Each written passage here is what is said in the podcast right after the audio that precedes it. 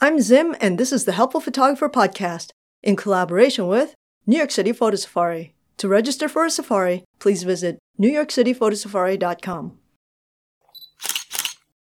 A lot of people tell me that the biggest stumbling block to Photoshop is understanding layers. It's actually quite easy. So let's jump in. Imagine this. Let's say you found an old photograph in a box. Yeah, I'm talking about a printed photograph, the old fashioned way.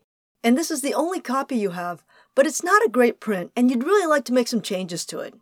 Now, you could pull out some paint and just start painting right on top of it, but you know you're not very good at it. So instead of painting directly on the print, which would change it permanently, you take a piece of glass and you put it on top of the photo, and you paint on the glass instead. And every time you make a change, you put another layer of glass on top. As you look at the image through the layers of glass that you've put down on top, the effect is cumulative.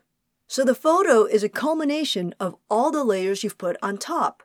If you had filled one of those sheets of glass, let's say with red paint, well, guess what? You will now have a red image because you would no longer be able to see the original image, which is on the bottom.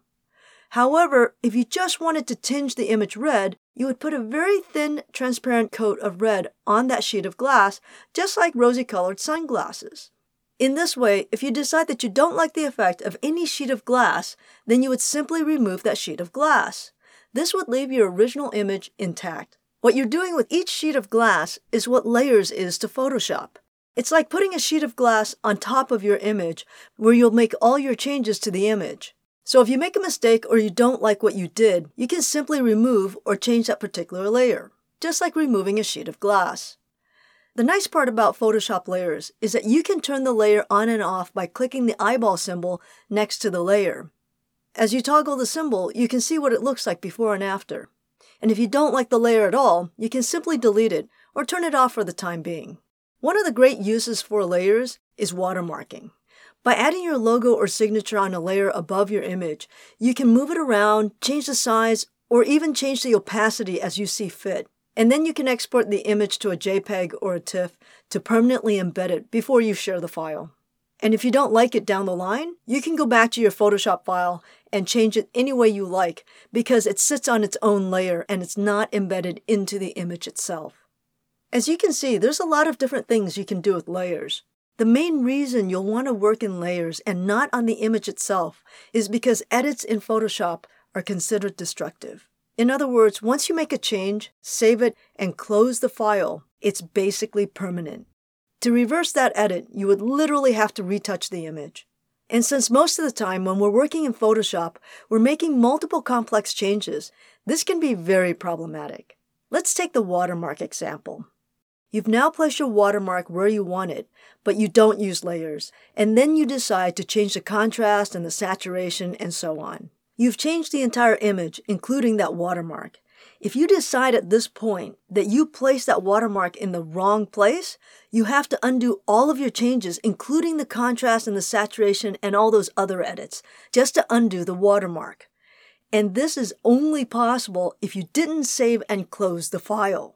On the other hand, if you had done each of these things on separate layers, you can simply delete or disable the layer. In the watermark situation, you would simply move the watermark to the top layer so that it's not affected by any of the contrast or saturation changes.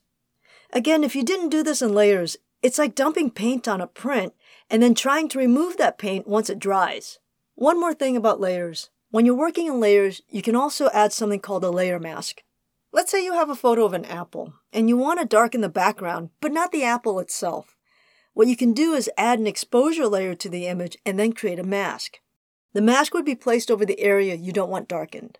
In this case, the apple. Or you could reverse the mask and only darken the apple and not the background. In this way, you can control each part of the image that the layer affects. There's a whole lot more you can do with layers, but for now, I hope that took the stress out of using Photoshop. Just remember, layers help make changes reversible, and the effects of layers are cumulative, just like adding more and more sheets of glass with more and more layers of paint on it. I hope that was helpful. Until next time, keep on shooting.